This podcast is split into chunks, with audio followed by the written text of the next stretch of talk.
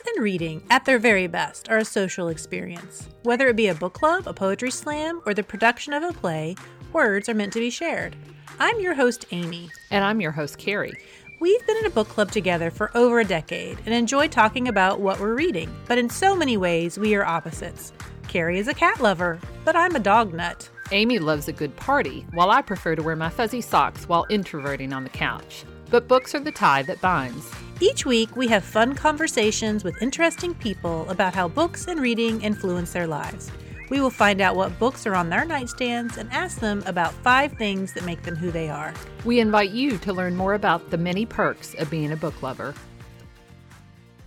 This week, we wanted to revisit an interview we did with Cassie Chambers. Ron Howard's movie adaptation of J.D. Vance's memoir, Hillbilly Elegy, starring Amy Adams and Glenn Close, has sparked quite a debate bordering on controversy in America this fall about Vance's assertion as to the motivations and plight of Appalachian people. Many authors from this region have wanted to push back on that a bit to show that Appalachia is complex and not merely a place to rise above. We welcomed Cassie Chambers as a guest back in March 2020, just as COVID was starting to hit this country in full force. Her memoir, Hill Women, was written as a response in her own way to Vance's memoir, about a different view of the Appalachian experience from a woman's perspective. Cassie's had some more exciting news in 2020 as she went on to win a seat on the Louisville Metro Council, as well as becoming a visiting professor at the University of Louisville Law School. Listeners, as you social distance, now is the perfect time to read and also listen to our podcast. Don't forget to subscribe and download past episodes you may have missed the first time around. And we would be thrilled if you left us a rating or review on Apple Podcasts or our Facebook page. If you write a review, we'll read it on the air. Our guest today grew up in poverty in eastern Kentucky, but attended Yale and Harvard, received her law degree, and came back to Kentucky to work for the Legal Aid Society, helping at risk women in her home state. Cassie Chambers has also written a memoir called Hill Women Finding Family and a Way Forward in the Appalachian Mountains about life and culture in Owsley County through the lens of three generations of women in her own family. Her book came out in January of this year. Newsweek has named it a must read book to savor this spring, and Publishers Weekly called it a passionate memoir. Cassie talks to us about her favorite book series from childhood that she still rereads as an adult, why she felt the women of Appalachia specifically need their stories told and what compelled her to write it, and why she thinks more women don't run for office and why that needs to change. Our guest today is Cassie Chambers, who is the author of a book titled Hill Women Finding Family and a Way Forward in the Appalachian Mountains. She's also an attorney and mom of a seven month old. So we're so glad to have you. Thanks for coming. Thanks for having me. So tell us a little bit about you, where you grew up. So I was born in the mountains of eastern Kentucky. Spent my childhood largely in a little town called Berea. Also spent a lot of time in Owsley County, which is sort of near coal country, uh, former tobacco country, and did what I call the boomerang, where I went away to school and then boomeranged back to Kentucky and ended up in Louisville. Kind of fell in love with Louisville when I was a law student. Um, had always known Louisville growing up. Come here for summer camps or school trips occasionally, but really fell in love with it when I was in law school. So, what were your childhood reading and writing habits like? Were you a, a kid who loved to read and write, or did that come later? I did. I loved reading as a kid. You know, I grew up in poverty and we didn't have a lot of money. And so we couldn't afford air conditioning. And so we used to go to the public library every day because that was a place that was air conditioned. And so my mom would take me every day and we would read books there during the hottest part of the day and then check out books and take them home. So I grew up around public libraries and reading from a very early age. Did you write too? I know sometimes, you know, those go hand in hand, but but not always. I kept journals as a kid, and I went through a phase, I would say, where I liked creative writing, but I never really thought of myself as a writer until I decided to write this book. So it still is an interesting thing for me to think about to identify myself as a writer because it's not a part of my identity that I really feel like I've cultivated or had for very long. Did you have any favorite books? I loved the Anne of Green Gables series when I was growing up. I read all of them and pretty much everything by that author. And even now, I still like to reread the Anne of Green Gables books sometimes uh, when I'm at home in my childhood house, and you know I would see them on my bookshelf. I'd be like, maybe I'll just spend a little little while reading these. Um, so it's amazing how those books really stick with you. So tell us a little bit about your book. Can you summarize it for us a bit? So, my book tells the story of three generations of women in the Appalachian Mountains my granny, my mom, and me.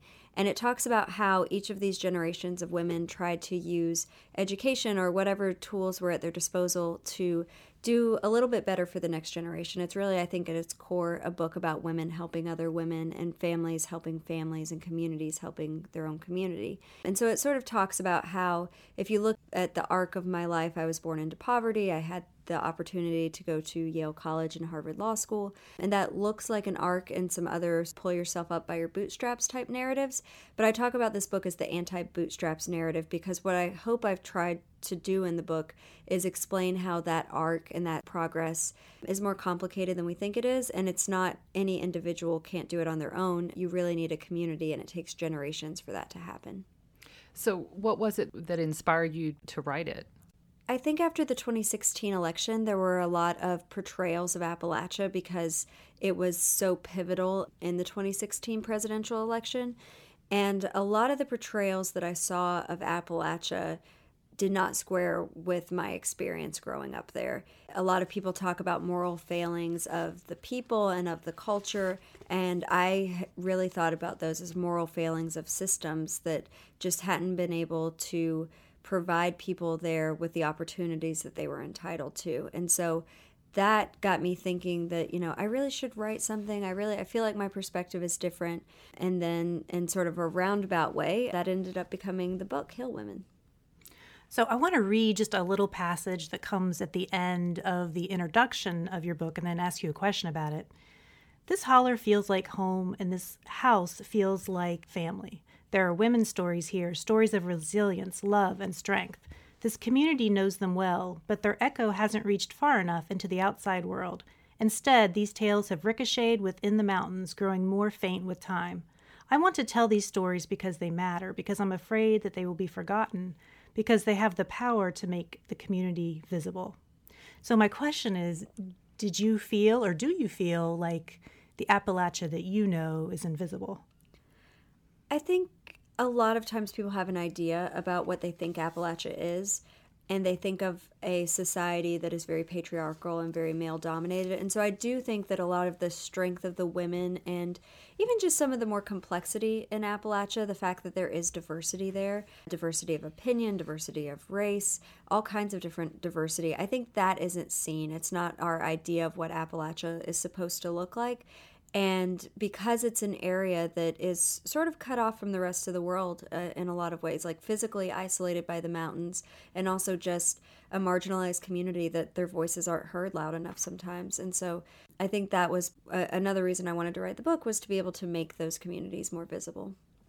You know, it's interesting what you were just saying made me think of something that happened to me recently, which I think sort of relates to this conversation about women and how sometimes their power isn't seen. I was in a waiting room and HGTV was on. It was me and three other women.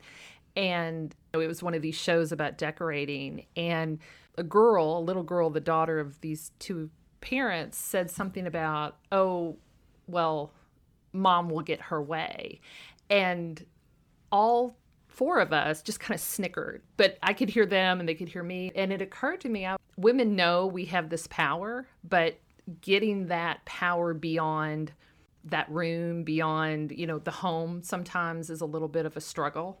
Hearing you talk about that and made me think about, you know, there is this rich power that women have that we haven't yet gotten to the point where that's as broadly known as what we all know it is. So I'm wondering why the focus on women of Appalachia as opposed to men and women of Appalachia.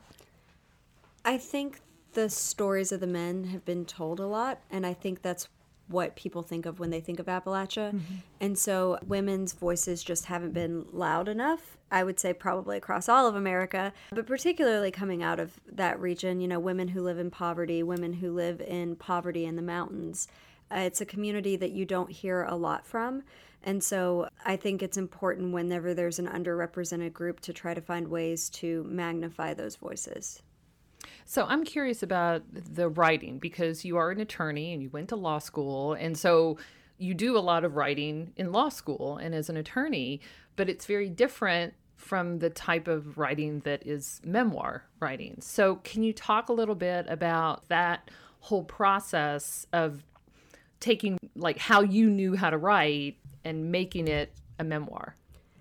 This is a lot more fun writing than legal writing is. Um, what I tried to do when I was writing was tell the stories like I would tell them if I was just sitting down with a family member and recounting our family tales. And I think that it's a much easier way when, you know, for me, if I can say it out loud and have a conversation about it and tell the story orally, then I know how to write it. And so a lot of the prep work for writing the book was sitting down with family members and talking about our shared memories and learning about things about our family that I didn't know or clarifying things that I did know. It's always interesting when you have those conversations, the way that people's memories differ and the way people would swear, you know, Granny's wedding dress was blue. No, it was brown. And like both were so sure that they were right. And so that for me, those conversations were really helpful in the writing process.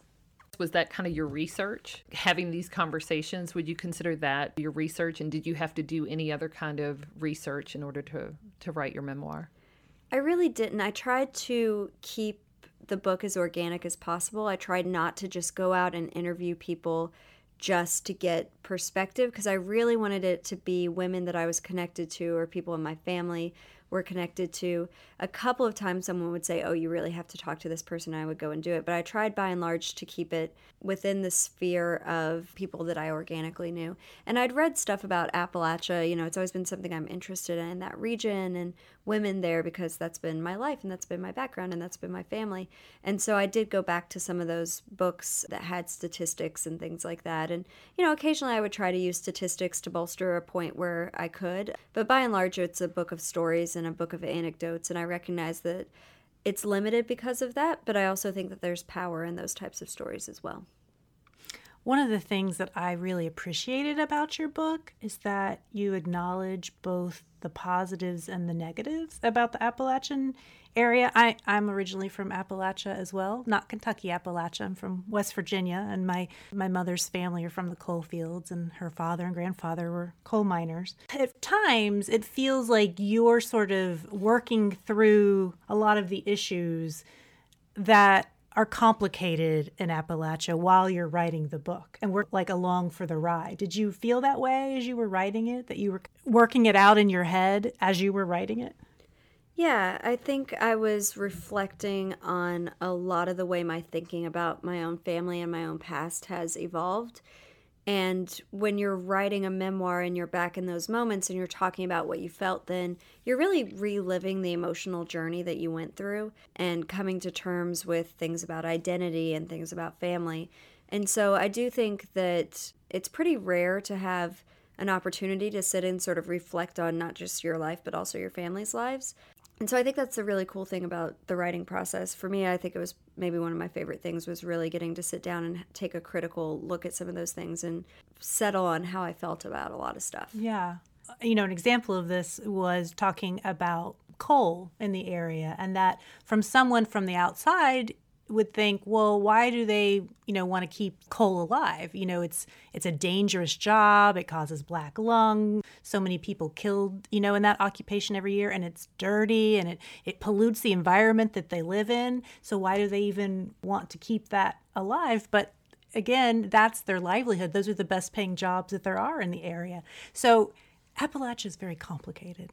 Yeah, and I think with coal, it's also such a source of identity. You know, mm-hmm. even songs like "I'm a coal miner's daughter," mm-hmm. and it's a lot of these jobs have been in families for generations. So I think it's also a source of pride for that reason too. You talk about your mom being the the first in her family to go to college, and then your dad also received higher education. And you said that they never put limits on you and you didn't want to put limits on yourself, like compared to other family members who were maybe uncomfortable pushing ahead. How much do you think the idea of limits, even if it's self imposed, is sort of a theme in your book? I think the book talks a lot about what different communities think are possible and what they tell the next generation is possible. And so I think limits in that sense, it's definitely a thread that runs through the book. You know, what do we tell our children? What do children grow up thinking is their path forward in life? How big or how small are their horizons? And is there value in horizons being large just for the sake of horizons being large? Can people legitimately choose to stay in the community that they grew up in and never leave? I think I've concluded, yeah, that's a legitimate choice for people in the mountains to decide to stay in the mountains. It's about having the opportunities available to them if they want to leave and making sure that everyone has those same opportunities. But yeah, I think in that sense, limits is definitely something that runs throughout the book.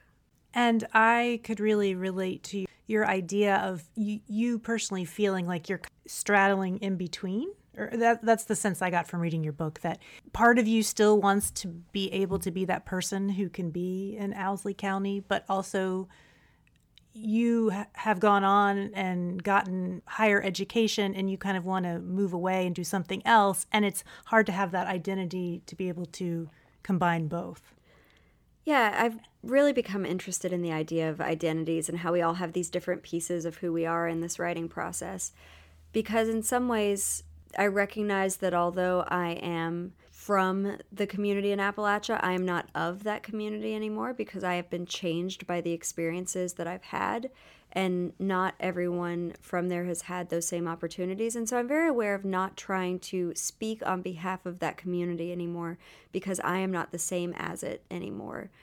That doesn't mean that my story and my time spent there is any less valid or important to share, but it means that the perspective I have right now is very different than someone who is living in Owsley County and hasn't left. And I've tried to be very cognizant of that as I've talked about the book and written the book. And, you know, it is a story of my family and some individuals and my path. It is not the only story of Owsley County, and I do not speak for every woman in Appalachia.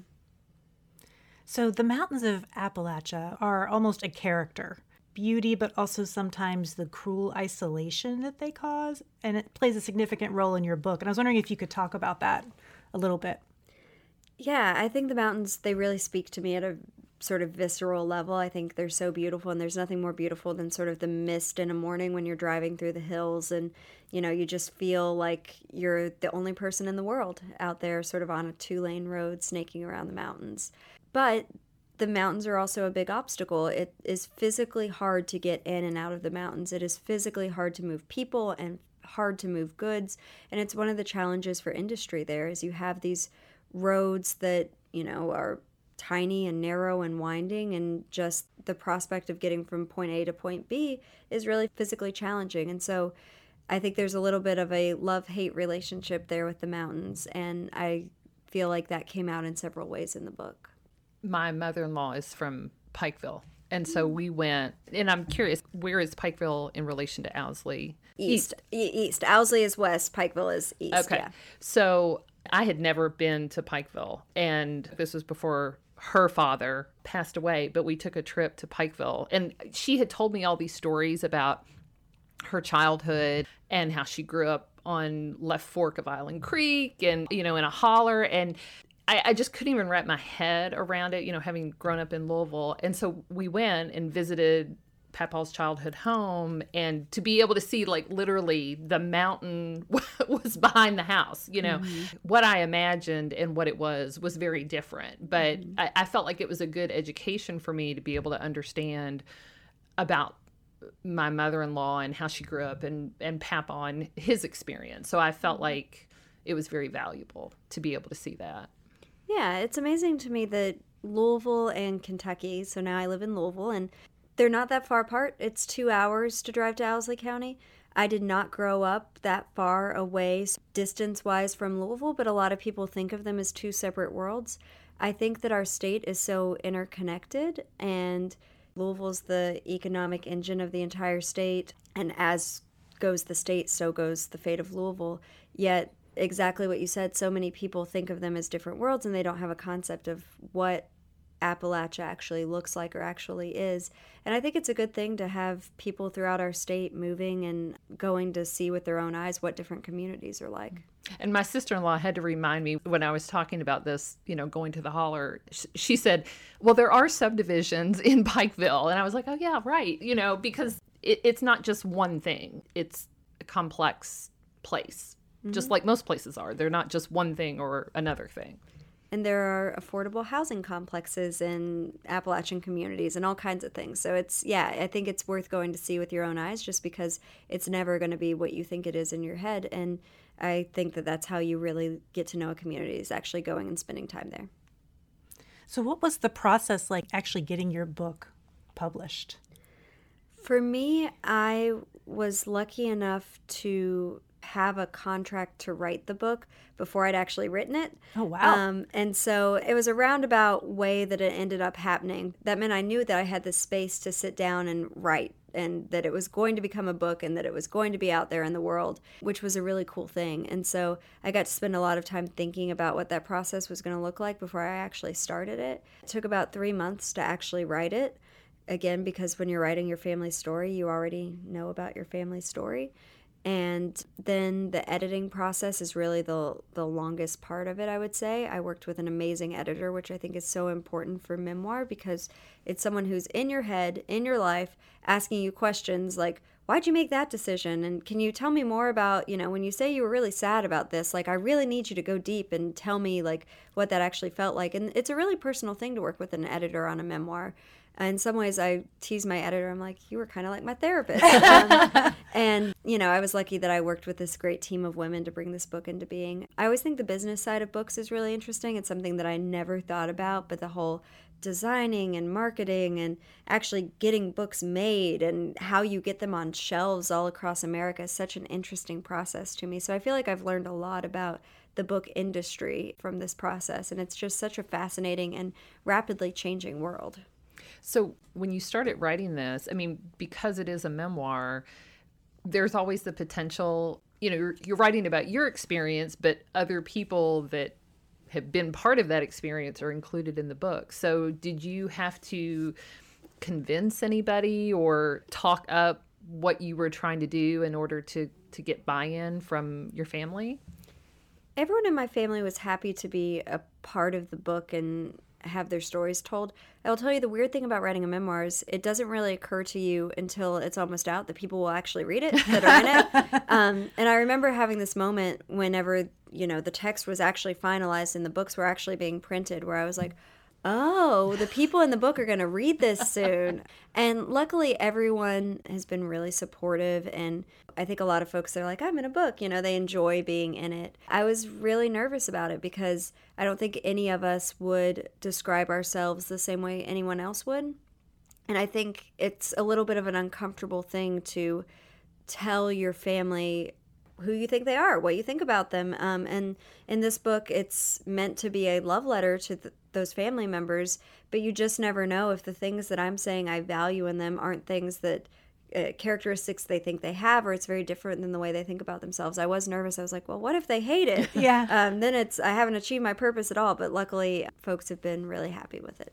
Well, I think too. I am not the type of person who who likes like sentimental. To me, for something to be a true appreciation, it has to consider that everything is flawed. And it's kind of like when somebody dies and then all of a sudden they're a saint. It's like come on they they have their flaws. And and i feel like that's a truer more honest picture that you're able to appreciate. So uh, i think that's the hard part about considering a memoir that sometimes in order to really look at it and show how much you love it, you have to sometimes deal with the things that other people don't want to talk about or deal with. Yeah, it was really interesting to me. And the first draft, that was the exact feedback that I got. I had this group of women that I was very close to read an early draft and I was like, tell me what you think about it. And they're like, it's just all like rainbows and puppies, you mm. know? No people don't feel three dimensional because nobody is as fantastic as you say they are and we want to know who they actually are and like we like these characters enough and they're not characters they're people but in the way they were talking about it they are characters to them. We like them enough that you can tell us some things about them that really round them out as people and that's okay. And so learning to trust readers was a big part of the process too where it's like okay i can actually describe the way things are describe the way people are and people will still love these people that I'm trying to honor in this book. Mm-hmm. So tell me about the cover. Is that a picture from your family? It is. So it's my granny and my mom on one side okay. of the frame, and then my uncle Dale on the other. okay. other. Very good. So if you go out and buy this book now, you'll know who who the people are. So what was harder, writing the book or promoting the book? Honestly, I've had a great time promoting the book. It's fun to hear what other people think about it and have conversations about women and politics and Appalachia and bringing our country together. And I've really enjoyed that part of it. Writing, I mean, I also enjoyed that part. I'm a very extroverted person, so it was a little more isolating than I'm used to my work being. It was a lot of trying to get into a headspace where I was writing and in the writing flow, and I just needed no distractions and would just spend my days typing away furiously, listening to bluegrass music in the background. And so I would say that's really the only downside of writing is that you're very much in your head by yourself for long stretches stretches of time. When you were writing, were you just putting your ideas down and then waiting at the end to do your editing or did you put stuff down and then go back within a short period of time and edit as you went? The way I tried to do it is every day I tried to get a chunk of writing done. And so I would start off just what I call like word vomiting it out, just tell the story almost like if I was just talking to someone, and then do another pass to clean it up or reorganize it. And then I think that process just kept getting tighter and tighter throughout iterations of the book because then my editor would read it and she would have thoughts about well, this story goes better here, and you know, we should change the flow this way. And we'd make sort of small structural tweaks from there. Were there things that you either wanted to put in and weren't able to, or things that you maybe were hesitant to put in, and then your editor was like, Give me a story, and you thought, Okay, I'm just to put this out there?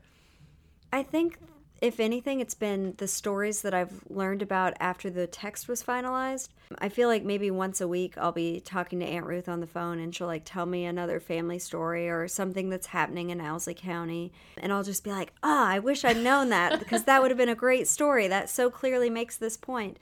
Or I think it's happened a lot too that people will be like, oh, you know, you wrote a book about uh, really great women in Appalachia. You should have talked to, you know, my friend Betty who did this amazing thing. And I'll be like, I wish I would have known to talk to your friend Betty. And so I think it just drives home the point that there are so many awesome women in Appalachia doing so many awesome things that I probably could have written seven books about them.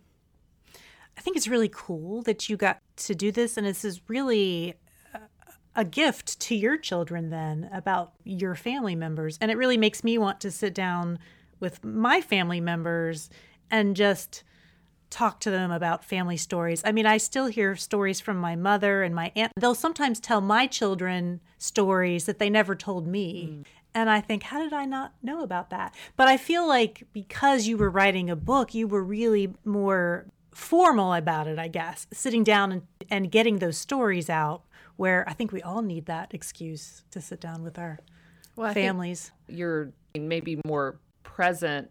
I, I know for myself, you know, sometimes my mom will tell me a story that maybe I've heard before or I think I've heard before. And you know how you do with people you love, you just kind of tune them out. I mean, that just happens, especially if it's a story you've heard before. But I think there's a certain amount of you're more present if you're doing it for a reason. A reason. Yeah. Like a book or you know you're trying to do a family history or something yeah. like that you know you're going to pay closer attention and maybe ask better questions. Both appalachian residents and people from outside appalachia are going to read this book or have read this book. What do you think someone from the region gets from the book that someone who's reading it who's not from appalachia gets from it? I've had a lot of women from Appalachia tell me that they feel pride in the book because I think so often uh, people in Appalachia feel marginalized or they feel like the rest of the world is judging them or looking down on them. And I had this book event in Lexington, Kentucky, and the room was packed of full of women, some of whom I'm, I'd never met, a lot of whom I never met, who had driven from Eastern Kentucky to Lexington to be at that event just to tell me how proud they were. You know, they're like, this made me feel yeah. proud of my community. It made me feel good. I'm so glad you wrote it. Thank you for writing it. And that's been a really cool experience is just the way that women who aren't from Owsley County and aren't members of my family have really felt like this tells the story of their Appalachia. So I think for folks in the region, I hope it gives them a sense of pride in their communities and in their families and in their own histories. For people outside of the region, I think it really, I hope it just complicates their view of Appalachia. Mm. Well, I've bought a copy for my mother that I'm going to give to her for her birthday. Hopefully, this will come out after her birthday. so I haven't just given away her present. But I think that she will really enjoy the book because, like I said, she grew up in Appalachia as well. So, do you have any aspirations to to write more, whether it be more memoir type pieces? I'm really interested in the idea of young women in politics, particularly young moms in politics right now. I think it's an interesting time in our history when we're electing more women to office, but not necessarily electing more women of a certain demographic age. I think women are largely told you can run for office either when your kids are grown or before you have kids. And there's still this sense that you can't be a good mother and run for elected office. And that means we're missing a really important perspective in our elected government. And so I have a lot of thoughts about that. And that's something that I'm toying with. You know, is there a way to write a book that's a young woman's guide to politics or a young mom's guide to politics? I've been lucky to be the vice chair of the Kentucky Democratic Party and get to work with a lot of women candidates and work on a lot of campaigns. And so I feel like there's sort of this insider guide that needs to be written to make politics feel more accessible to women. As I'd mentioned to you, I, I freelance write, and so I have interviewed people who are in politics, and I think of myself as a fairly well educated person, but there's a certain mystique for me about how does a person even begin like i don't even know what the first step is. And so i feel like if i'm thinking this then i know that that other people are thinking this that maybe the veil needs to come down and women and young people need to have a better understanding of well what what do you do? You know i, I think they see people up on the stage and they almost think that's the first step but there's a lot of steps that come before somebody's up at the podium talking about policy or whatever they believe in yeah, and I think a lot of folks don't even know how to volunteer on a campaign or what that even means or how you participate in democracy in this different way that I think is really important. I think the more women, the more young moms, just the more people in general, the better for the health of our democracy as a whole. So I think something like that is sort of brewing in the back of my mind, but it's still a half baked idea at this point. so if readers uh, would like to find out more about you or follow you on social media, are, are you on all those kinds of things? Yes. My author website is www.cassiechambers.com. And I'm also on Facebook as an author um, under Cassie Chambers. You can follow me on Twitter at Cassie H. Chambers. Awesome. Well, we are going to take a break. And when we come back, we're going to talk about what we're reading.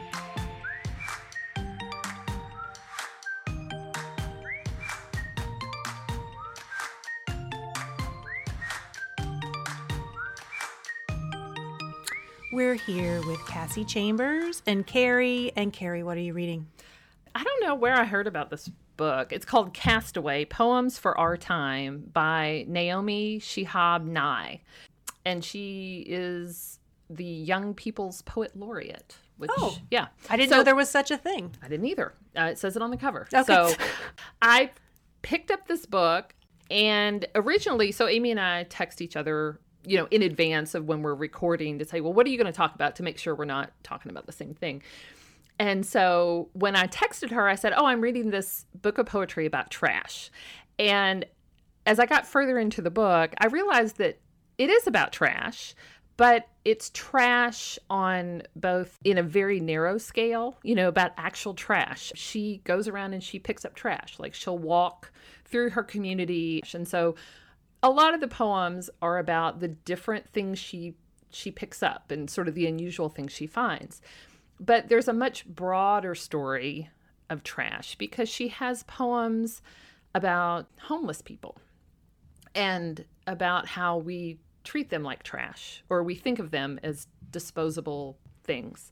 Some of my favorite poems, I've, I've marked a few. One of them, they're called Trash Talk. So it, it'll be Trash Talk and then a number behind it. And so this one called Trash Talk 929 is about, uh, it starts with a friend says, I'm so tired of men taking the credit.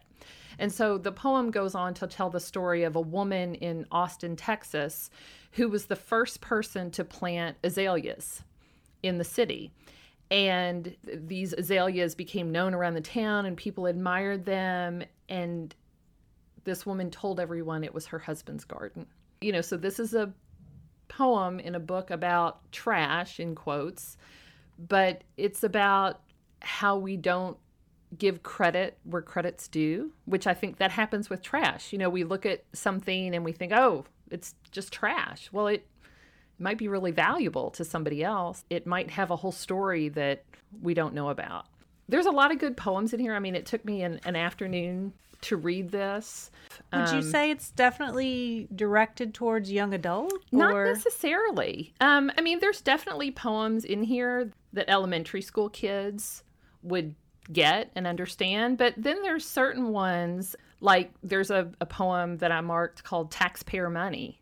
And so it talks about all the things that taxpayer money goes to pay for. And she ends with, it could never be enough. You know, all those things that we sort of take for granted that our tax-paying dollars go for.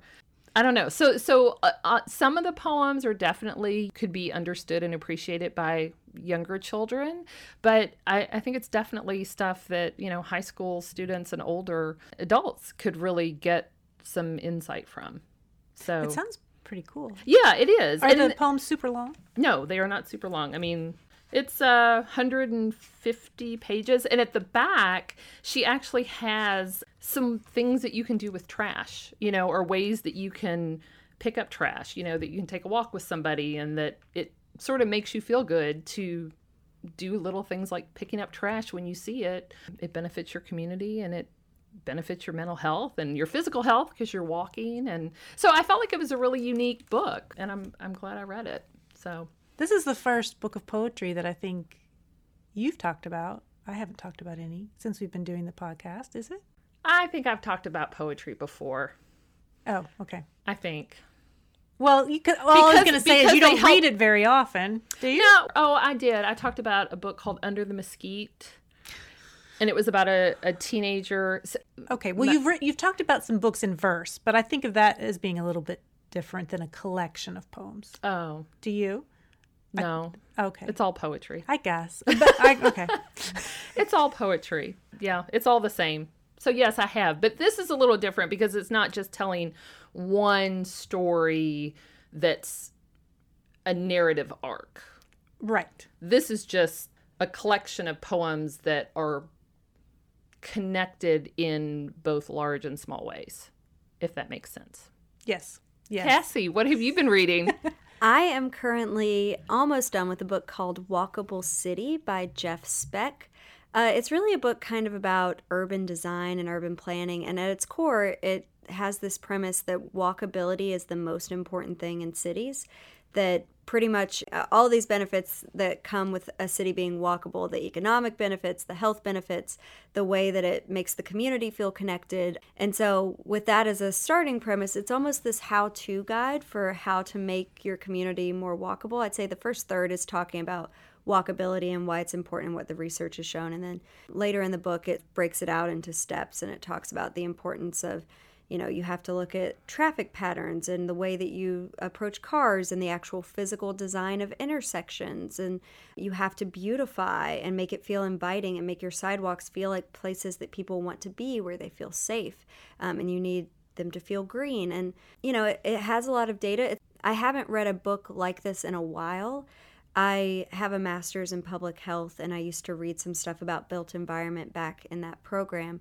But when I was writing the memoir, I was largely reading either fictional accounts about Appalachia or sort of more research based books, nonfiction books about Appalachia. And so this is something very different, but it was recommended to me by a friend who is a big believer in walkability and alternative modes of transportation and the importance of combating climate change. And it's been really interesting. I'm really loving it. And I really like that it has sort of practical ways for folks to think about making their city better.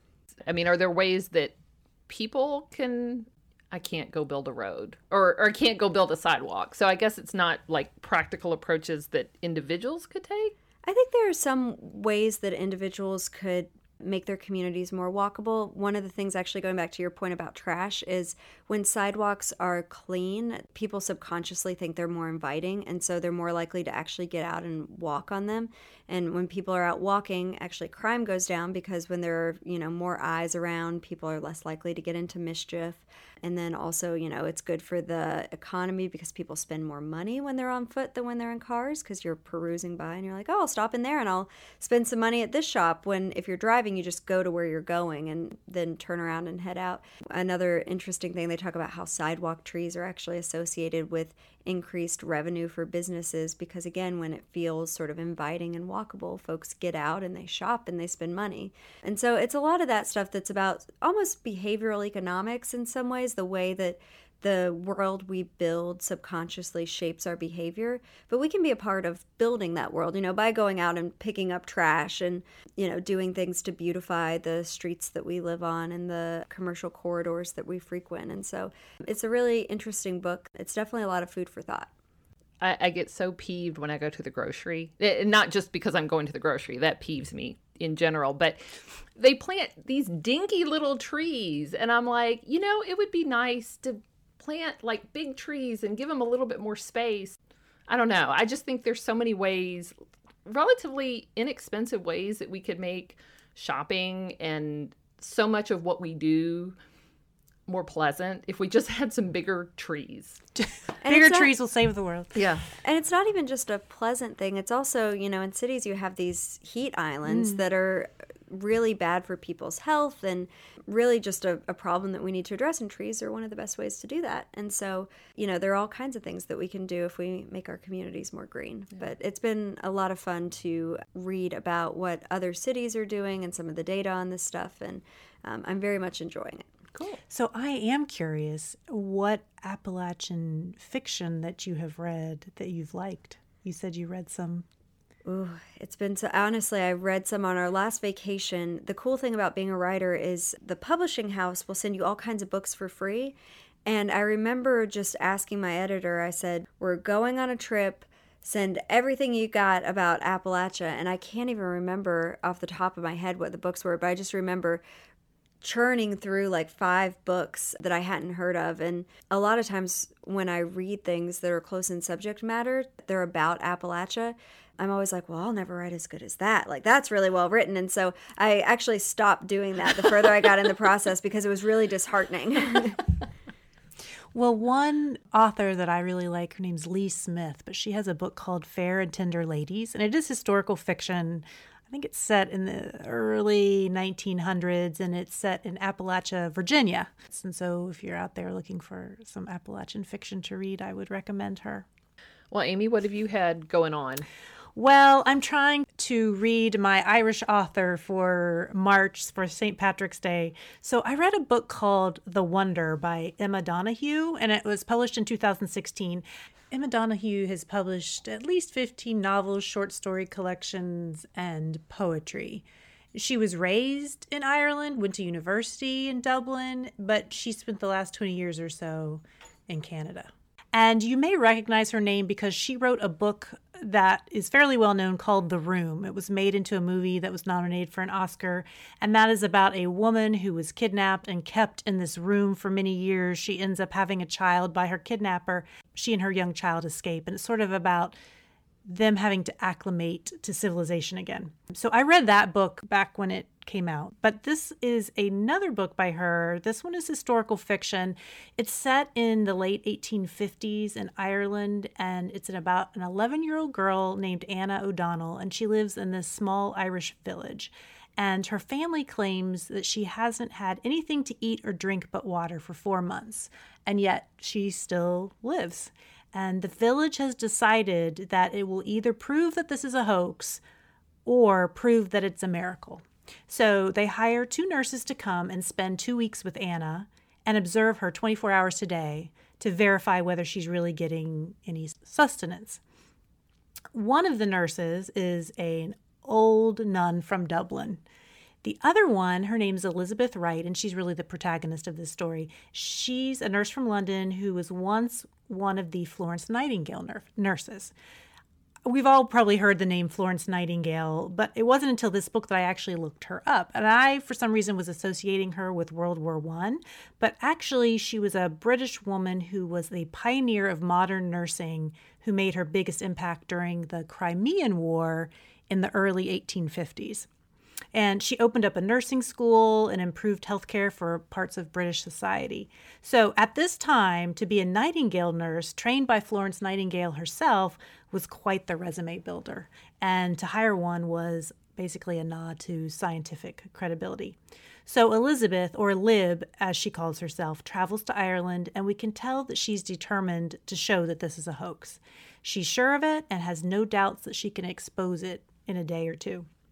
But as the story is written from the point of view of Lib, it becomes obvious that she holds many of the prejudices that the English had at that time about the Irish that they're backward, that they're superstitious, that they're blinded by their allegiance to the Catholic Church.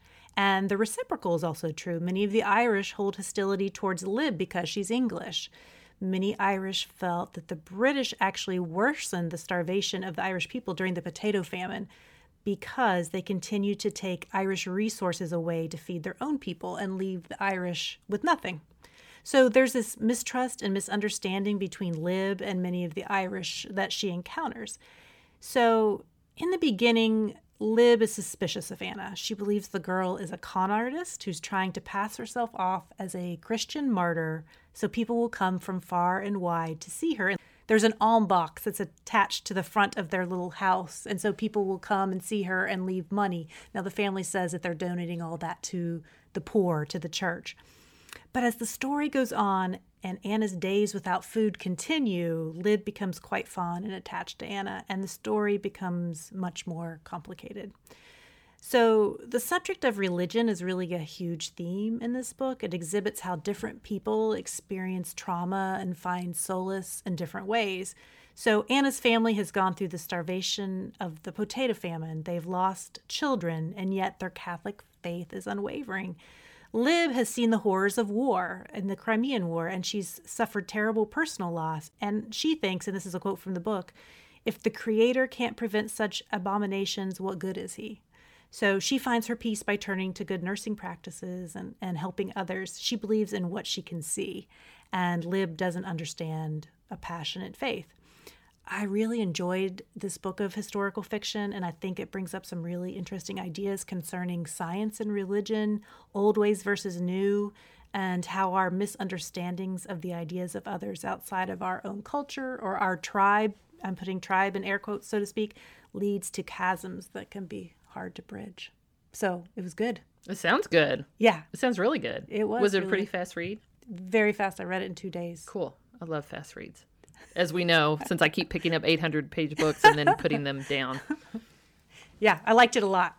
Well, when we come back, we are going to ask Cassie Chambers her top five.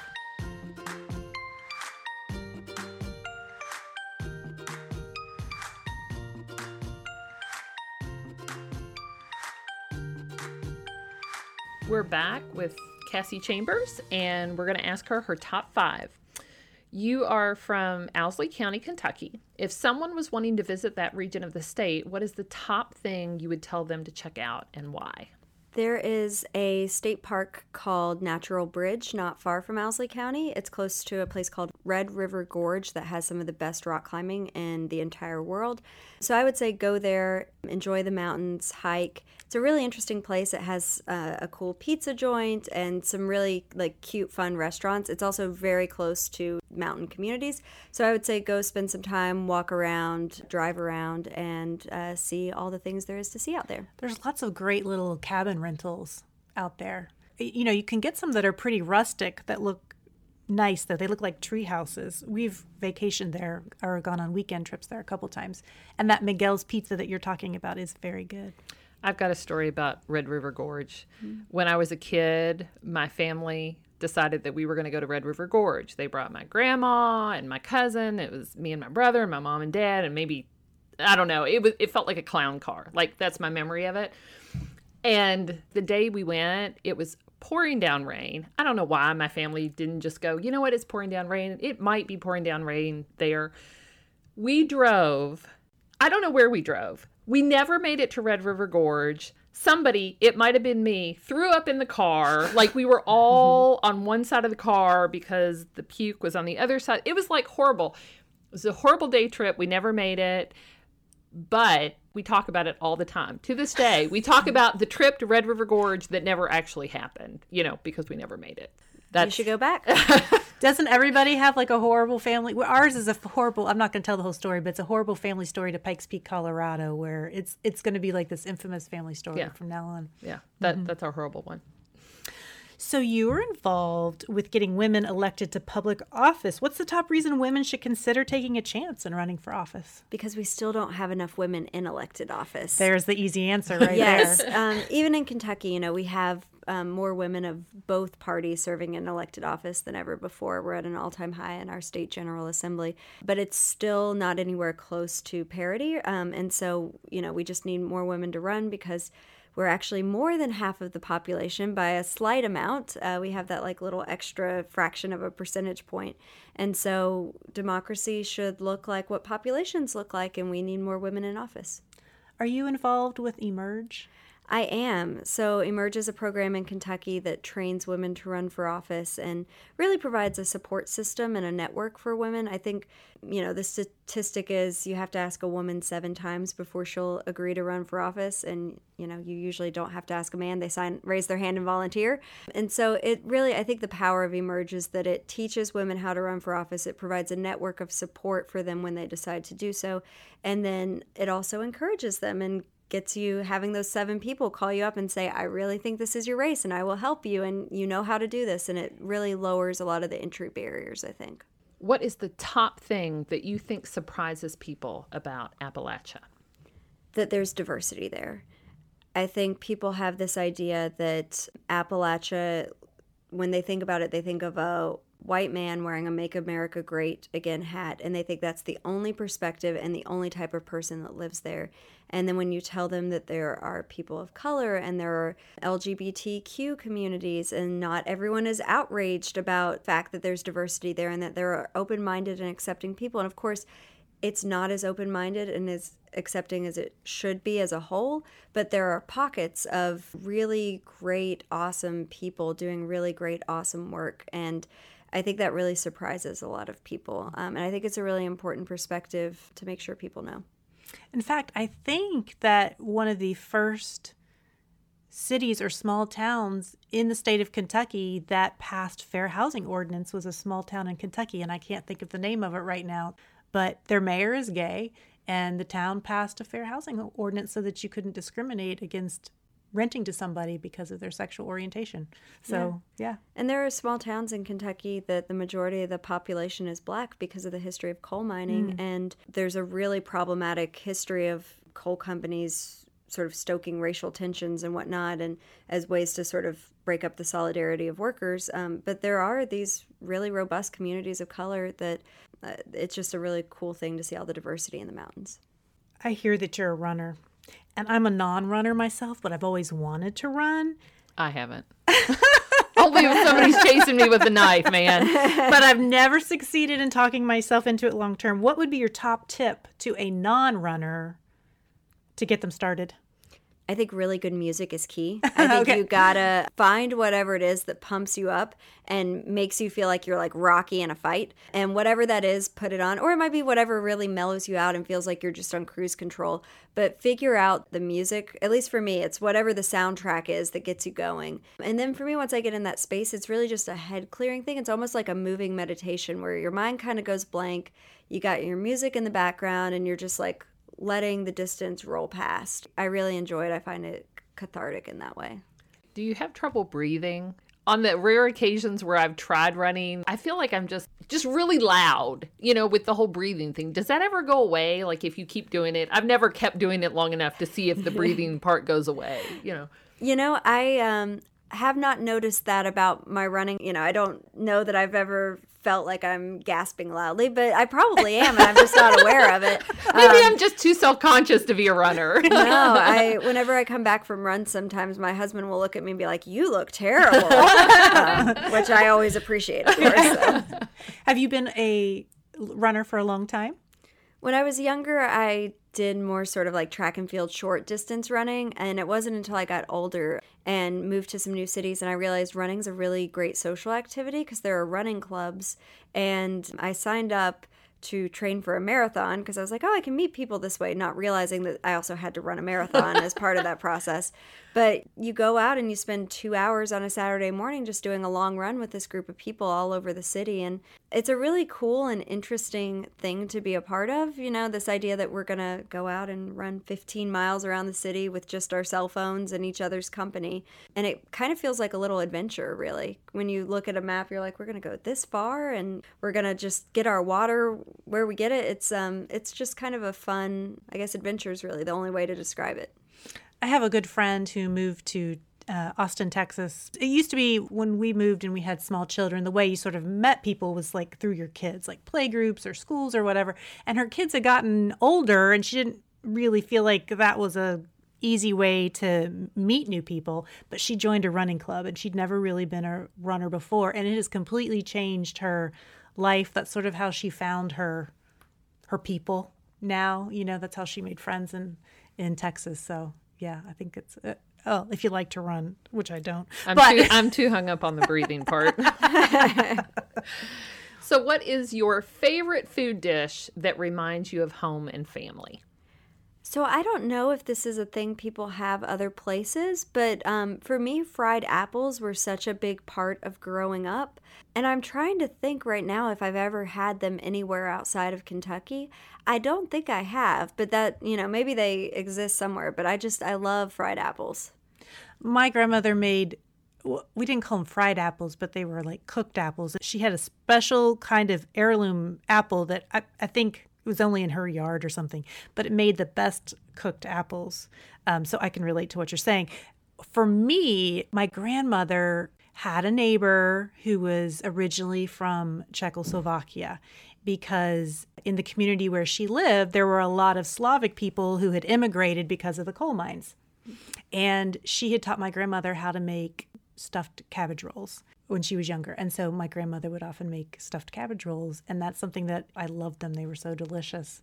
But it kind of goes back to what you're saying that there is diversity in a lot of these Appalachian communities, sometimes because of the coal mines or for other reasons. But yeah, that, that's the thing that I remember about my grandmother was cooking. Can I chime in with my blind fish? What's, Now- what's blind fish? Okay, so that's a story from my childhood. my mother's mother used to call French toast blind fish. Oh. I don't know why she called it blind fish, but that's how my mother grew up referring to French toast as blind fish. So when my mom and dad got married, my mom said one morning, she was like, Do you want me to fix you some blind fish? First, he said yes. And then he came into the room and he said, What did you just ask me if I want it? So French toast is blind fish. Now, I don't call it that. I call it French toast, but I can't think of French toast without thinking of my mother and my grandmother calling it blind fish. so did anybody ask them why they call it that? that story has apparently been lost to the ages. I don't know. It's just the family name for it. Just the family name for it. But one time when I was a, a kid and I went fishing with a friend, I did get a fish and pluck its eyes out. Oh, and my mom served it to one of their friends who made fun of her for Serving it blind for serving blind fish. She actually served him blind fish. So there you go. There's my family history there, and that's why I'm not writing a memoir.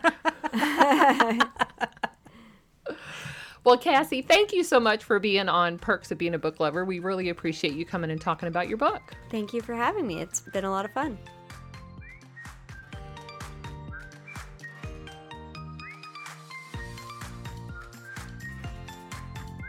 Thanks for joining us today. For show notes for any episode, please go to our blog site at www.perksofbeingabooklover.com. Follow us on Facebook at Perks of Being a Book Lover and on Instagram at Perks of Being a Book Lover Pod to see what we're up to and when new episodes air. If you enjoy our show, spread the word and leave us a review on Apple Podcasts. That helps other listeners find us. Finally, a huge thank you to Forward Radio 106.5 FM, a grassroots, community based radio station in Louisville, Kentucky. You can find our show there, live or in archives, at forwardradio.org, Spotify, Apple Podcasts, Google Play, or wherever you listen to podcasts.